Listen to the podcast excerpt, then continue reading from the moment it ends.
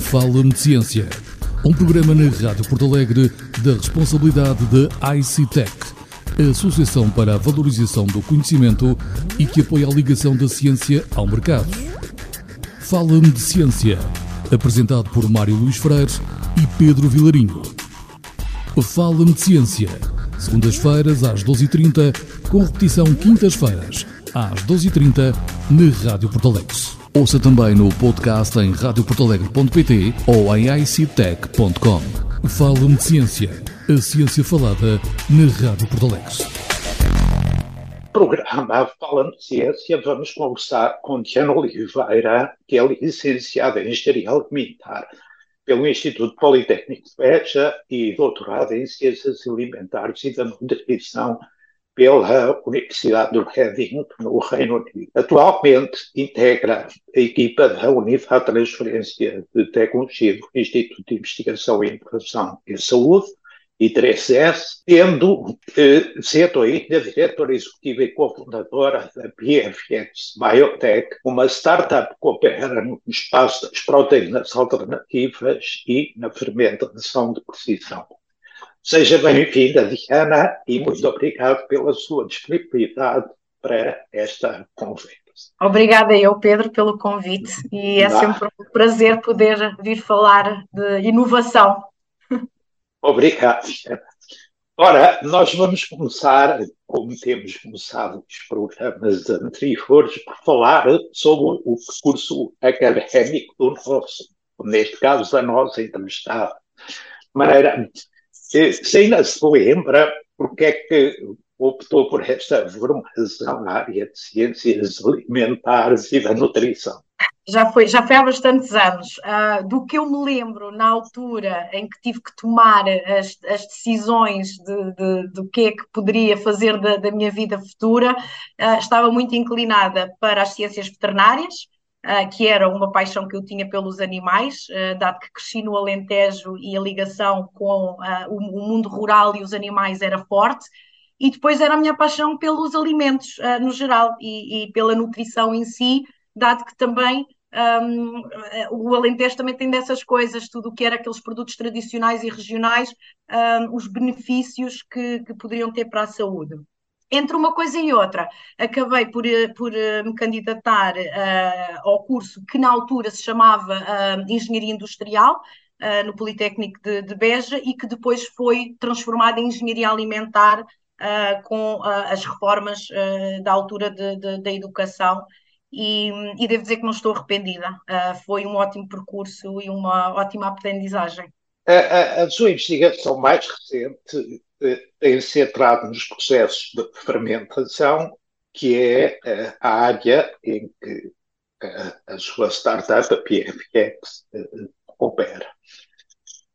Descreva-nos em, em que é que, de facto, consiste esta fermentação de precisão e, e, e em que é que a, sua investigação contribuiu para detectar a oportunidade de negócio que a levou a criar uma startup? A, precisão de, a fermentação de precisão não é uma tecnologia nova, não é uma tecnologia recente, é uma tecnologia que já existe e que já emprega há muitos anos pelas mais variadas empresas de biotecnologia, principalmente na área da produção de enzimas e, e corantes. Portanto, a base em si Uh, não, é, não é nova. De precisão, uh, chama-se de precisão porque é realmente uh, específica e, e, e, desenhada para ter determinado comportamento, e isso somos nós que, que, que, regulamos, somos nós que, uh, ao modificar e ao criar as condições dessa fermentação, a tornamos de precisão, para ela correr e decorrer da maneira que, que nós queremos. O objetivo da PFX uh, Biotech é produzir uh, proteínas alternativas, mais especificamente proteínas de leite humano e isto surgiu no contexto uh, da inexistência de haver no mercado proteínas que pudessem substituir completamente uh, as proteínas do leite humano quando há impossibilidade de amamentar.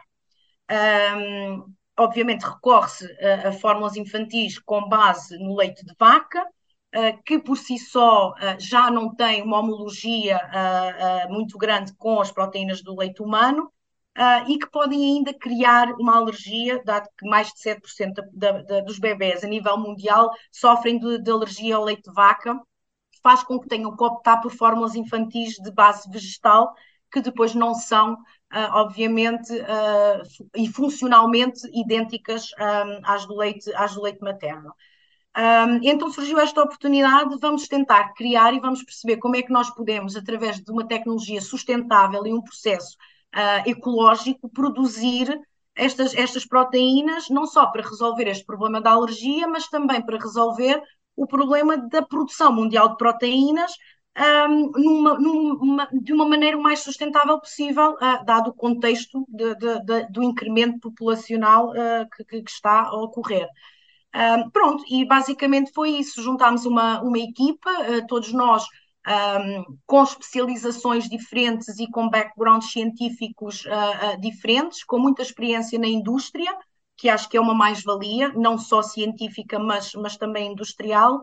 Um, e aliado a técnicas de biologia molecular e de engenharia genética, o objetivo é fazer com que micro-organismos que são nossos conhecidos hoje em dia, como é o caso das leveduras utilizadas para a cerveja, por exemplo, possam produzir estas proteínas de uma maneira um, uh, uh, muito simples.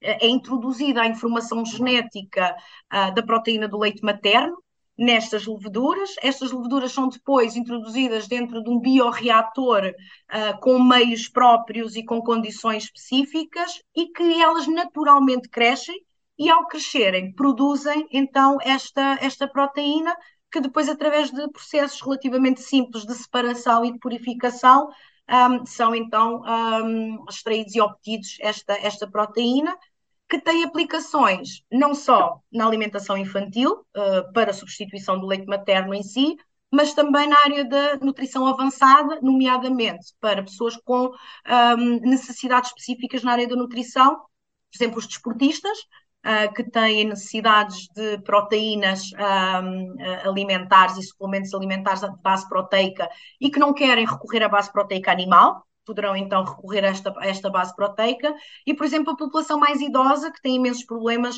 ósseos e, e, e de cartilagens e, de, de, e musculares, uh, que estas proteínas podem ajudar a, a resolver. Muito bem.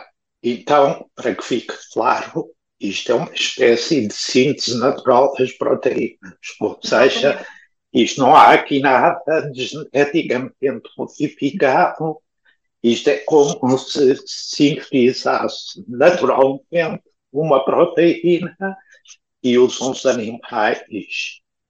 De charada, como costumo dizer, que eh, existe na natureza e não, não há aqui qualquer tipo de modificação muito não, bem. Não há. É, quais são os desafios futuros para a PFX? O que é que, o que, é que se segue? Uh, os desafios para uma startup uh, muito recente e acabada de incorporar, como é a, a PFX, que apenas tem um ano, uh, são fundamentalmente a nível financeiro, obviamente. Uh, esse, esse, é o grande desafio, uh, não só da PFX, mas da maioria das startups e das pessoas com que eu tenho falado nesta, nesta área. Uh, porque o conhecimento científico e a base científica nós temos-la, os fundadores normalmente têm-na.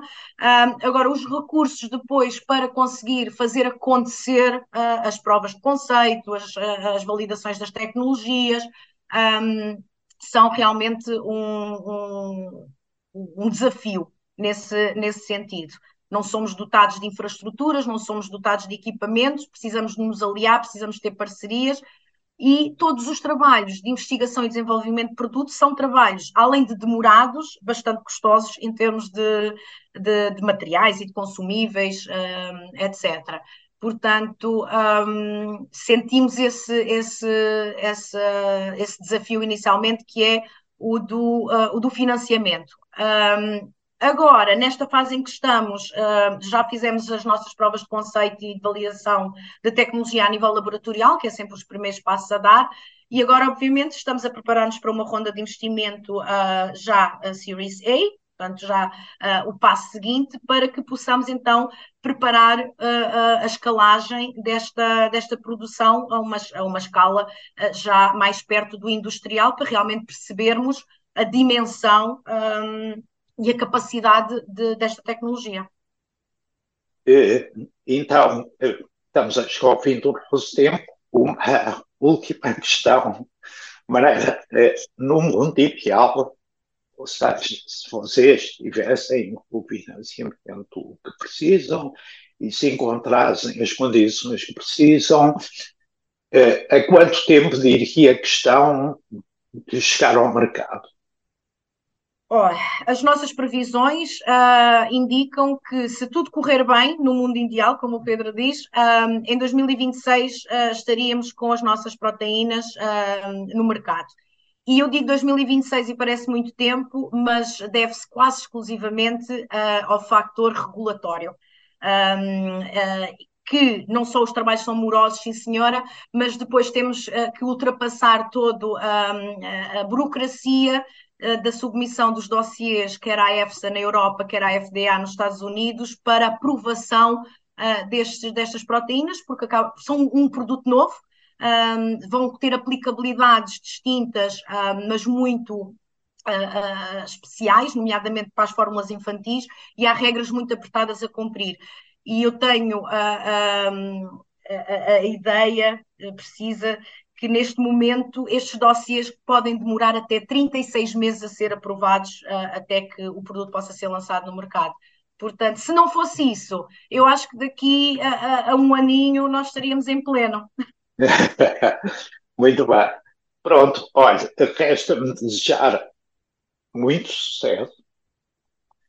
Eh, também alguma sorte. Alguma sorte. A, a, a, sorte também se constrói.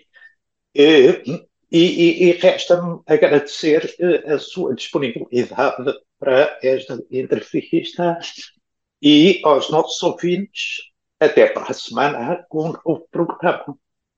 Obrigado. Obrigado. Fala-me de Ciência.